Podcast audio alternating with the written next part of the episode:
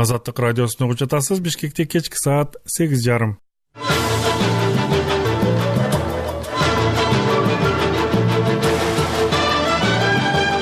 Саламатсызбы урматтуу угарман кечки уктурууларды улантабыз. Тогузунчу август жекшемби күнкү эфирди мен сабыр абдымомунов алып баруудамын узаган апта башында кыргызстандын президенти маалыматты манипуляциялоо жөнүндө мыйзамга каршы пикирин билдирип долбоорду кайра даярдоону өкмөткө тапшырды. Мамлекет башчысынын каршы чыгуусуна укуктук маселелер жүйө болдубу же коомчулуктун реакциясы таасир бердиби? Аталган мыйзамдын кийинки тагдыры кандай болот? Бул жана башка суроолорду алдыда арай көз чарай программасында кеңири талкуулайбыз. Радио толкунду которбой туруңуз алгач соңку кабарларды угуп алалы микрофондо нуржан токтоназарова. Рахмат саламатсызбы? Кыргызстанда коронавирус жугузуп алгандар кырк миңге чукулдады. Бир сутка ичинде ковид он тогуз вирусу үч жүз отуз эки кишинин лабораториялык жол менен аныкталды. Бул тууралуу коронавируска каршы күрөш боюнча республикалык штаб тогузунчу августта билдирди маалыматка караганда бир күн ичинде вирус жаңы аныкталгандардын жүз сегизи бишкекте катталды. Калганы башка аймактарда. Өлкөдө пандемия башталган. Март айынан бери илдет жугузуп алгандар отуз тогуз миң тогуз жүз он тогуз кишиге жетти. Вирус бир миң төрт жүз отуз сегиз кишинин өмүрүн алды. Беларуста президенттик шайлоо өтүп жатат. Бул жолку шайлоо мурдагылардан айырмаланып оппозициялык маанай күч алган каалайман каршылык акциялар көбөйгөн маалда өтүүдө беларусь борбордук шайлоо комиссиясы буга чейин алдын ала шайлоодо шайлоочулардын кырк пайызы добуш бергенин билдирди. Шайлоо күнү интернет начар иштеп жатканын социалдык тармактардын колдонуучулары кабарлап жатышат алтынчы жолу президенттикке аттанган учурдагы мамлекет башчы александр лукашенко шайлоодо добуш бергенден кийин журналисттер менен маектешти мыйзамды бузуп эч ким эч кандай репрессия кылган жок жана кылбайт. Мыйзамды сактагыла мыйзам бир гана мыйзам деп айтканын белта агенттиги жазды. Лукашенко бул жолку шайлоо өзү үчүн татаал экенин моюнга алды оппозициянын жыйындарына миңдеген түмөндөгөн адам катышып лукашенконун кызматтан кетишин талап кылып келишти. Борбордук шайлоо комиссиясы азыркы президент александр лукашенко баштаган беш адамды светлана тихановскаяны андрей дмитриевди анна конопатскаяны сергей череченди талапкерликке каттаган. Ливанда миңдеген киши көчөгө чыгып порттогу жарылууга жооптууларды жазалоону талап кылды башкала бейрутта миңдеген киши катышкан демонстрация сегизинчи августта көздөн жаш агызуучу газ колдонуу менен таратылды. Төртүнчү августтун кечинде бейруттун портунда кош жардыруу болгон алты жыл мурда ливандын бийлиги кемеден конфискациялап алган эки миң жети жүз элүү тонна аммиак селитрасы жарылып кеткени ачыкка чыккан. Ливандын тергөө кызматы жарылууга шалаакылык себеп болгонун билдирип жатат. Ошол күнү жүккө жакын жерде ширетүү иштери жүргүзүлгөнү белгилүү болду жарылуунун эпкини порттун бир бөлүгүн жана шаардагы турак жайларды талкалап кетти. Шаарда өзгөчө режим жарыяланды ооруканалар толуп калганы кабарланууда. Ливан бийлигинин маалыматына караганда калыбына келтирүү иштерине миллиарддаган доллар керектелет. Негизи ливанда бир жылдай убакыттан бери экономиканын начарлашына валютанын кунсуз болуп кетишине саясий кризиске карата нааразылык акциялары уланып келет коронавируска байланыштуу киргизилген карантин чаралары өлкөнүн экономикасына ого бетер сокку уруп ливан дефолт босогосуна кептелди. Кыргызстанда оорукана курулушуна жүз миллион долларга чейин капитал салабыз деген ишкерлер бар. Бул тууралуу президент сооронбай жээнбеков сегизинчи августта ктркнын биринчи радиосуна берген маегинде билдирди. Ал инфекциянын экинчи толкунуна даяр болуу үчүн чара көрүлүп жатканын айтты. Мына жүз миллион долларга чейин бир больницага салабыз ошондо. Эң алдыңкы технология алып келип курабыз деген азыр ишкерлер бар. Бизден да чыгат өзүбүздөн дагы. Биз аларга көңүл бурулбай шарт түзүлбөй мамлекеттик жекөнүктөштүк принципи боюнча ушул ишти баштабай мына кээ бирөө туруп калды да. Мына ушуну жандантып атабыз жандандырып өзүм көзүм карап атам тапшырма берип атам. Ковид он тогуз пандемиясы башталгандан бери кыргызстандын ооруканаларында орун жетишпей өкмөт ыктыярчылар жана ишкерлер күндүзгү кечки стационарларды ачып бейтаптарды тейледи. Саламаттык сактоо тармагындагы бир катар адистер жана жарандык активисттер коомчулук бийликтин карантинде бир дагы оорукана кура албаганын катуу сынга алып жатышат. Буга чейин өкмөт бишкекте жана жалал абадта жүз орунду баткенде токсон нарында жетимиш орунду бейтапкана курула баштаганын жарыялаган. Коронавируска каршы күрөш боюнча республикалык штаб тогузунчу августта кыргызстандын аэропортторуна башка мамлекеттерден кайткан жарандар үчүн өзгөртүлгөн алгоритм тууралуу маалымат берди. Штабтын билдирүүсү боюнча вирус өлкө ичинде көбөйүп сырттан келген жарандардан аныкталган учурлар аз болуп жаткандыгына байланыштуу алар үчүн алгоритм өзгөргөн. Жарандар келгенден кийин алардан анализ алынбайт жана обсервацияга жаткырылбайт. Анкета толтурушат телефондоруна атайын мобилдик тиркеме көчүрүү сунушталып үйлөрүнө жиберилет. Эгерде коронавирустун жана сасык тумоонун белгилери пайда болсо жашаган жери боюнча дарыгерлерге кайрылуу тууралуу сунуш берилип жатат. Коронавирус пандемиясынан улам быйыл мартта бир катар мамлекеттер аба каттамдарын токтоткон чек араларын жапкан. Ошондон улам чет өлкөлөрдөгү миңдеген кыргызстандыктар бийликтен кыргызстанга алып кетүүнү суранып жатышат. Алардын көпчүлүгү кайтарылды орусиянын хабаровск шаарында мурдагы губернатордун камалышына каршы акциялар уланууда. Хабаровск аймагынын камакка алынган мурдагы губернатору сергей фургалдын тарапкерлери сегизинчи августта акцияга чыгышты. Беш аптадан бери уланып жаткан акцияга бул ирет миңдеген киши катышып бизге фургалды көрсөткүлө деп кыйкырып турушту демонстранттар шаардын борбордук аянтына чогулуп андан кийин башкы көчөлөр аркылуу жөө жүрүш өткөрүп жол тосушту айдоочулар дагы аларды колдогону айтылды. Бийлик өкүлдөрүнүн акциянын катышуучулары менен эч ким жолуккан жок. Аймактын жетекчилигинин билдирүүсүндө нааразылык акциясында борбордук аянтка эки миң сегиз жүз киши чогулду. Мындай акциялар владивосток жана башка шаарларда дагы өттү митингдер сергей фургал он беш жыл мурунку киши өлтүрүүгө айыпталып тогузунчу июлда камалгандан кийин башталган. Фургал өзүнө тагылган айыптарды четке кагып келет бүгүн жаңылыктар менен нуржан токтоназарова тааныштырып жатат. Кабарлардын толук топтому сайтыбызда дарига азаттык чекит орг.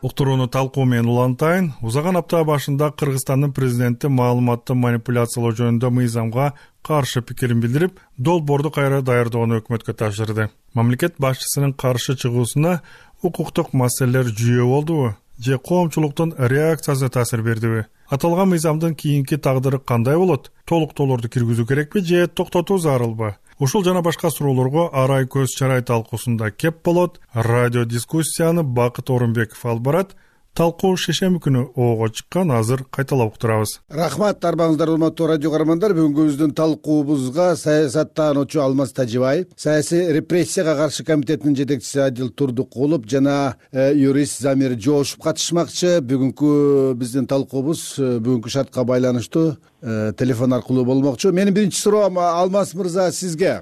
Бар болуңуздар мына жогоруда айтылгандай президент сооронбай жээнбеков маалыматтык манипуляция жөнүндө мыйзамга каршы пикирин билдирип кайра артка жөнөткөнүн коомчулукта ар кандай талкуу болуп бир тарабы бул мыйзамга вето коюлду десе экинчи тарабы бул каршы пикирин билдирди деп атат да.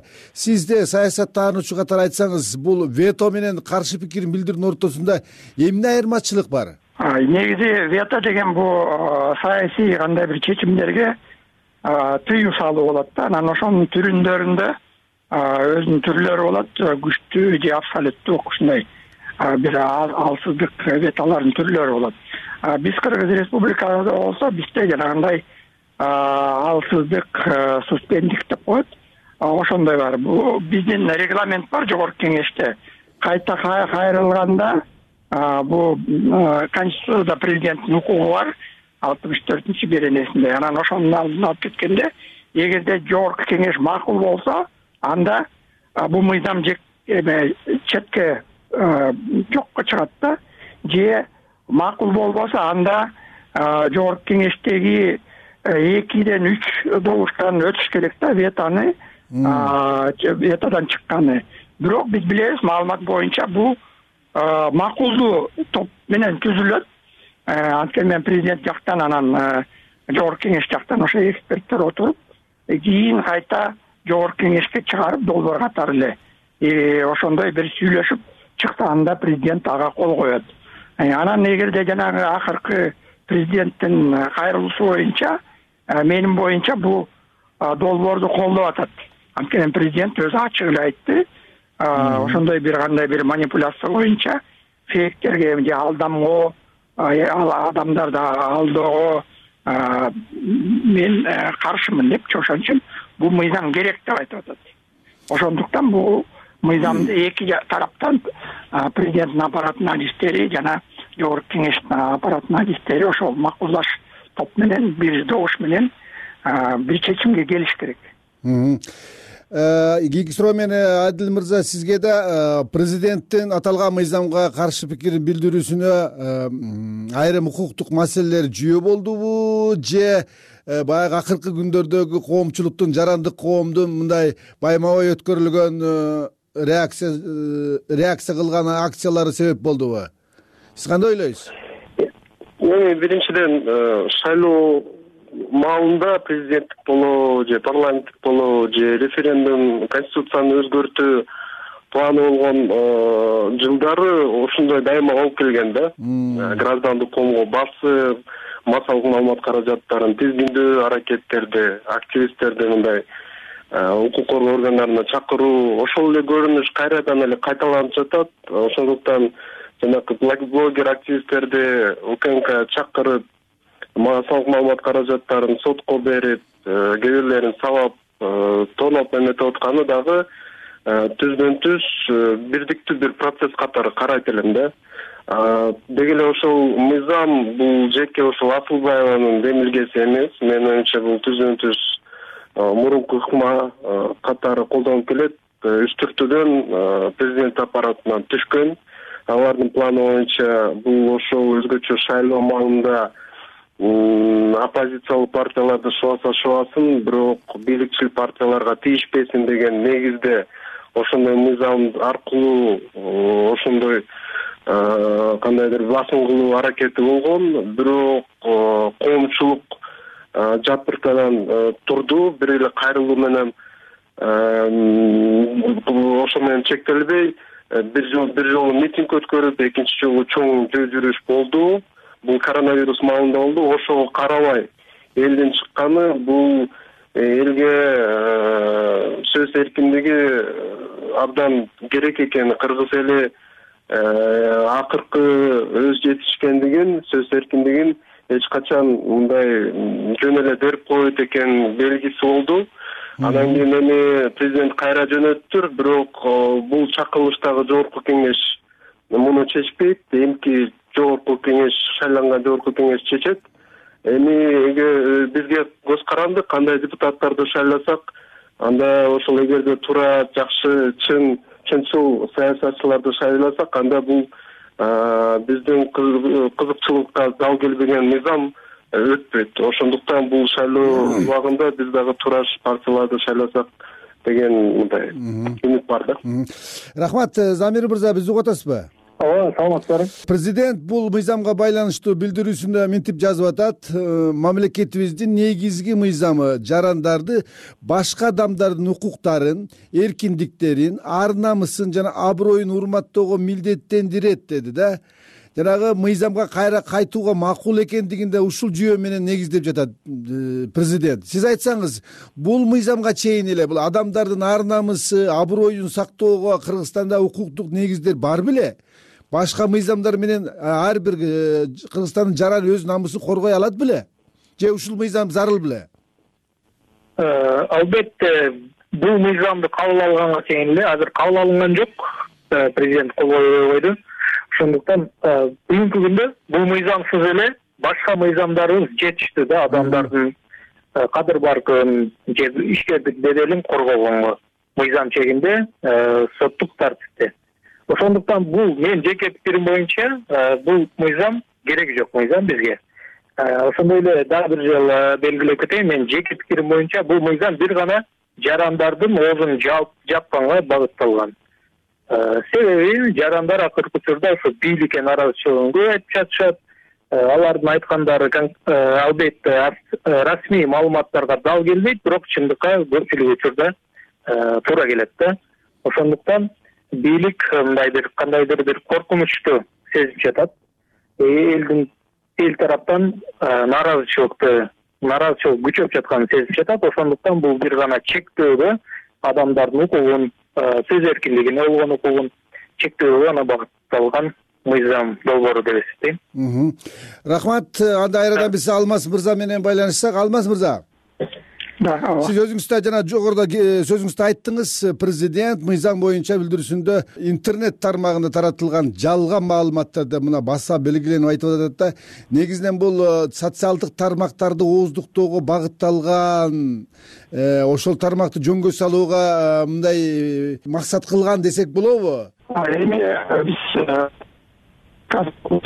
демократия индекс боюнча гибридный жүз биринчи орунда турабыз мындай жарым авторитардык режимдер авторитардык режимдер ушундай сөз эркиндигин демократия адам укуктары мындай жөнгө салып тыюу максаттарын көзгөйт да демек эгерде бул мыйзам ушул катары кабыл алынып калса анда жана бияктагы алып кеткен айтып кеткендери сөз эркиндигине адам укугуна деги эле демократия принциптерине каршылык чыгат анан бул юридикалык жактан укук жактан бул ошо биздин конституция анан эл аралык жактан алган кыргыз мамлекети жанагы эл аралык адам укук боюнча мыйзамдарга дагы каршы келет да бул жөнүндө ошо эл аралык уюмдар европа биримдиктер жана башка ушундай уюмдар авторитеттүү уюмдар өздөрүнүн каршылыгын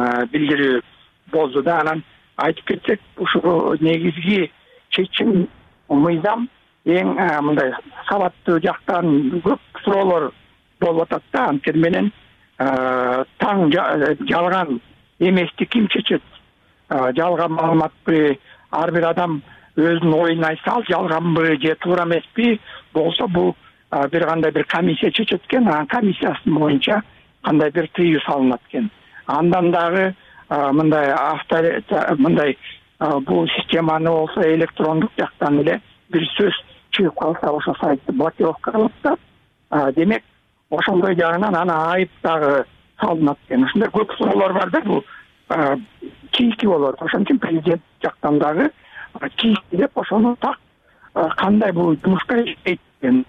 Негизи айтып кеткендей бул жана чиновниктерде анда биз байланышка кайра чыгалы техникалык себептер менен байланыш начар болуп атат адил мырза бизди угуп атасызбы угуп атам угуп атам ай. Э, ушул сөздү улантсак ушу мына э, коомчулукта бул мыйзамды колдогондордун дагы бир пикирлеринде мындай айтылып жүрөт да социалдык тармактардагы маалыматтын таасирин азайтуу максатында тескери таасирин азайтуу максатында анын үстүнө бир нече чет өлкөлөрдүн башчылары дагы өз өлкөлөрүндө ушундай э, интернеттеги же социалдык тармактарда чектөөлөрдү киргизүүдөн улам. э, ушундай кыргызстанда жыйынтыкка же болбосо кадамга барып жатат деп. Бул мыйзам долбоору бийликтегилердин эмес жалпы жөнөкөй адамдардын ден соолугуна өмүрүн коркунучтан сактап калууга багытталган деп атат да. Чындап эле Э, азыркы учурда глобализация заманында улуттук коопсуздук мамлекеттик коопсуздук дагы э, биринчи орунда турган маселе эмеспи? Бул маселе да бар да. Сиздин оюңуз кандай эми биринчиден менин оюмча эң э, көйгөйлүү улуттук коопсуздукка тиешелүү маселелер бул чек ара маселелери контрабанда коррупцияны менен чын бүт ресурстарды колдонуп күрөшүү бирок тескерисинче ошол нерселерди айтып какшап келген ошол коррупциялык схемаларды ачыктап элге жеткирген адамдарды массалык маалымат каражаттарын оозун жабуу аракети жүргүзүп жатканын биз баарыбыз күбө болуп жатабыз да. Анан бул дагы мыйзам буга дагы да кеңейтилген шарт түзүп берет деген деген ойдомун мен эми бул мыйзамды буга чейин деле факт чек мисалы сайтта ачыктап чыкты. Толугу менен орусиядан көчүрүлүп алыптыр. Бул ыкма мурунтан бери эле колдонулуп келе жатат деги эле э, демократиялык процесстерге каршы массалык маалымат каражаттарды басым кылуу эркин журналисттердин оозун тыюу бүт баары ошол орусиядан кабыл алынган да. Эми орусиядан карасак ушул мыйзам аркылуу эң оппозициялык деген грани ру каспаров ру деген мындай чындыкты элге жеткирген сайттар жабылган да. Эми ошондой эле тажрыйба бизде дагы э, толук уланат эми таптакыр эле фейктер жок бул маселе сөзсүз түрдө проблема. Бирок бул маселени чечүүнү биз э, өз ошол журналисттер блогерлер активисттер өздөрү талкуулап чечкенге шарт түзүш керек да. Бул биринчиден ошол сын көз карашты өчүтүш керек. Медиа сабаттуулукту медиа ошол кабыл алган маалыматты тизгиндеп кайсынысы туура кайсысы туура эмес экенин эл өзү чечкендей болуш керек да бул мамлекеттин функциясы эмес. Эл элге да ишенич болуш керек.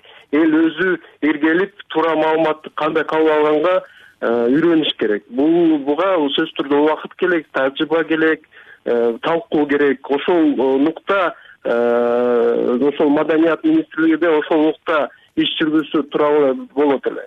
Эми менин оюмча ошол мыйзам боюнча маданият министрлигинде ошондой функция берилиптир бирок менин ишенимимде алар ошол манипуляция кайсы э, массалык каражат же блогер ошол туура эмес маалымат таратып атат ошону жабыш керек же башканы жаппаш керек деген э, чечимди алар бир гана саясий конъюнктурага жараша жана ошол үстүрттөн түшкөн тапшырма негизде гана аткарат деген ишенимдемин алардын ошол түз ошол э, адилеттүү түрдө чечим чыгарат деп дегенге мен ишене бербейм да. Замир мырза ушул сөздү дагы биз улап берсеңиз мына э, фейк деген же болбосо жалган маалыматтын кесепети э, жалпы коомго үй бүлөгө жамаатка э, бир өрөөнгө бир улуттун өзүнө катуу тийип аткан мезгил да. Ушуларды укуктук жактан жөндөө үчүн бизде да эмелик укуктук негиздер жетиштүүбү? Же болбосо кайсы бир мыйзамдарга толуктоолорду өзгөртүүлөрдү киргизиш керек деген ойдосузбу мен мындай деп айтмакмын да бүгүнкү күндө бизде эң сонун мыйзамдар бар.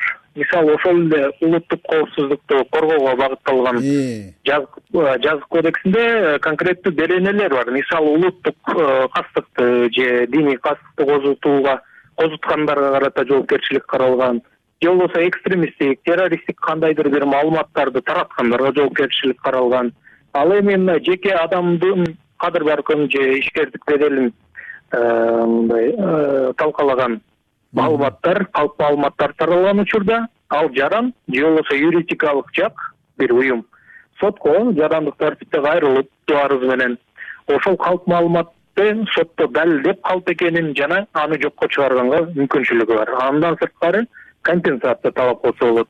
Дегеним э, бизде эң сонун мыйзамдар бар ашыкча мыйзамдардын кереги жок. Андан көрө азыр э, кантип ушул элдин э, муктаждыктарын канааттандырыш керек? Ошол жөнүндө ойлонуш керек да жогорку кеңеш өкмөт жана президенттин аппараты анан каяктагы бир элдерди чектеген элдердин тескерисинче кыжырын кайнаткан мындай мыйзамдарды ойлоп таппайт. Бул мыйзам негизи мындай башталышы да.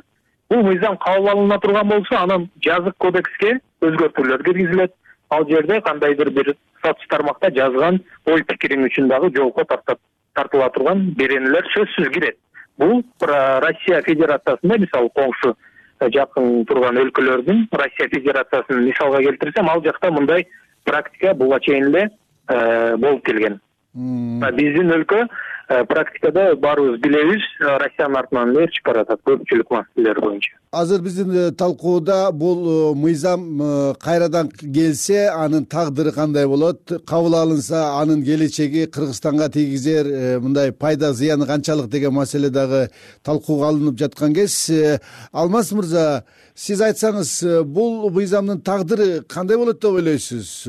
Мына көпчүлүктүн пикиринде жетинчи чакырылыштын депутаттарына кабыл алынары айтылууда кабыл алынып калса кыргызстандын жалпы демократиялык аброюна канчалык э, э, пайда зыяны тиет жалпы мыйзамдуулукту бекемдөөгө канчалык пайдасы тиет деген суроолор бар эмеспи алло алмаз мырза бизди угуп атасызбы үзүлүп калдыбы адил мырза бизди уктуңузбу алмаз мырзанын ордуна жооп бере берейин жооп бере берсеңиз э, менин суроом сизге түшүнүктүү болду да. Түшүнүктүү болду эми толук бойдон э, ошонун тагдыры кийинки жогорку кеңештин чакырылышына жараша болот. Бул жерде ал жака көбүнесе бийликчил ошол э, жаланган олигархтар өзүнүн гана ошол үстүрттөн түшкөн тапшырмаларды аткарган азыркы депутаттар сыяктуу курам келсе анда бул мыйзам жана башка дагы э, сөз эркиндигин чектеген жарандык коомдун ишмердүүлүгүнө чектөө койгон мыйзамдар дагы деле кабыл алына берет. Анткени ошол э, шайлоо өткөндөн кийин э, эмки процесс башталат да бул президенттик шайлоого даярдык ошондуктан өз кандидатын өз талапкерин өткөрүү үчүн бийлик дагы ошол оппозициялык көз карашты билдирген басылмаларды чектөөгө жана оозун басууга аракеттер боло берет жана мыйзам негизде дагы мындай мыйзам чыгаруу аракеттери аркылуу боло берет деген ойдомун. Ошондуктан биз э, эң негизгиси азыркы этапта жеңиш болду утурумдук жеңиш болду деп эсептейм. Эми эң негизгиси биз ошол азыркы шайлоо этабында ошол партиялардын курамы ким экени алар азыркыга чейин кандай мыйзамды кабыл алганы ошол эле мисалы манипуляция мыйзамына кол койгон ошону колдогон депутаттарды колдогонго чакырат элем мен шайлоочуларды анткени эгерде ошолор өтүп кетсе анда алар кайрадан эле ошол бийликтин чечимин аткара берет. Орустун жанакы мамдума сыяктуу эле копированный э, машина сыяктуу алар түшкөн гана мыйзамдарды э, аткара беришет деген ой бар да а биз болсо ошол э, жогорку кеңеш өзү ошол элдин үнүн жеткирип элдин талабын талашкан депутаттар келсин деп атпайбызбы ошондуктан биз буга көбүрөөк ошол басым жасасак көңүл бурсак деген ниет да үмүт рахмат. Биз алмаз мырза менен кайра байланышабыз алмаз мырза угуп атасызбы бизди ооба угуп атам. Сиз бул мыйзамдын келечегин кандай көрөсүз кабыл алынат деп ойлойсузбу кабыл алынып калса бизге кандай пайда зыяны тийиши мүмкүн элге эми зыян көбүрөөк болот анткени жанагы сөз эркиндиги басылат кандай бир э, гражданды саясий лидерлерди оппозиция болсо ошолорду э, кандай бир негативдүү өкмөт боюнча же бийлик боюнча депутаттарга каршы болсо ошолордун баарын эле жанагындай айыптап эле сөздөрдү жаап кандай бир эмелер сот чечими эмес бузуу жагынан иштей берет да мындай айтканда авторитардык режим күчөйт бул жерде айтканда эл э, жакырчылыкка барат анткени мен жанагындай өз акыйкаттык сөздөрүн айта албай калат ошондой кандай бир куугундук болот эгерде сөз эркиндигинен биз сексен үчүнчү орунда болсок андан дагы мындай түшүп кетет. Ошол жагынан деги эле өзүбүздүн мамлекетибизге демократия куруп аткан мамлекет эмес. Мындай аброюбуз эл аралык мамиле боюнча жактан дагы Э, төмөн түшүп кетет. Рахмат. Ан үчүн депутатбыз баарыбыз замир мырза ооба э, өзүңүз билесиз бул мыйзам долбоорунун демилгечилери депутаттардын тобу болгон ал эми э, президент мыйзамдын жаңы редакциясын кайрадан сунуш кылууну маданият маалымат министрлигине дайындап жатат да эмне үчүн башка мамлекеттик органдарга өкмөттүн э, структурасына эмес. Эмне үчүн ушул министрликке дайындап жатат деп ойлойсуз. Же болбосо юстиция министрлигине бул жөнөкөй эле катардагы эле процедуралык көрүнүшпү же мунун да бир артында бир маани маңыз барбы? Мен азыр азырынча көрбөй атам кандайдыр бир башка маани маңызды болгону баягы мыйзам долбоорунда маданият э, министрлиги ошол көзөмөлдүү орган катары көрсөтүлгөнгө байланыштуу болушу мүмкүн. Так айта албайм балким башка себептер деле болушу мүмкүн. Анан дагы кошумчалай кетсем ушул адил мырза айтмакчы э, азыркы эле жогорку кеңештин курамы өтө турган болсо бул мыйзам сөзсүз түрдө өтөт кабыл алынат. Э, көп деле өзгөрүүлүүгө э, дуушар болбошу мүмкүн. Ушул азыркы кабыл алынган кейпинде кабыл алынышы мүмкүн бул мыйзам долбоору. Анан деген баягы өзүңүздөр билесиздер бул мыйзам жок эле. Пандемия учурунда пандемия учурунда мисалы өзүнүн оюн билгизип кандайдыр ооруканаларда орун жоктугу жөнүндө же болбосо медиктерге колдоо көрсөтүлбөй аткандыгы жөнүндө маалыматты ачык айткан жарандарды күч түзүмдөрүнүн кызматкерлери чакырып кечирим суратып видеого тартып таратып жатышкан. Эгерде бул мыйзам кабыл алына турган болсо анын баары мындай эле артта калып калат андан да күчөйт да куугунтуктоо жарандарды өз пикирин айткандыгы үчүн жана кысымга алуу. Андан сырткары түрмөгө отургузууга чейин барышы мүмкүн. Себеби мен айтып кеткендей баягы жазык кодексине жана башка э, мыйзамдарга сөзсүз өзгөртүүлөр киргизилет. Рахмат. Урматтуу радио каармандар бүгүн биз кыргызстандын президенти маалыматтык манипуляция жөнүндө мыйзамга каршы э, чыгуусунун негизги укуктук маселелери жүйө болдубу же коопчулуктун реакциясы таасир бердиби аталган мыйзамдын кийинки тагдыры кандай болот толуктоолорду киргизүү керекпи же токтотуу зарылбы жана башка ушул маселелерди тегерегинде кеп кылдык бүгүнкү биздин талкуубузга саясаттануучу алмаз тажибай саясий репрессияга каршы комитетинин жетекчиси адил турдукулов жана юрист замир жошев катышты. Берүүнү мен бакыт орунбеков алып бардым. Кайрадан эфирден жолукканча аман болуңуздар. Ушуну менен кезектеги жарым сааттык уктуруубуз жыйынтыкталат бүгүнкү эфирде мен сабыр абдымомунов алып бардым. Кабарлар топтомун нуржан токтоназарова даярдады. Баардык баян макала жаңылыктар интернет сайтыбызда бар. Дареги азаттык чекит орг. Эсен туруңуз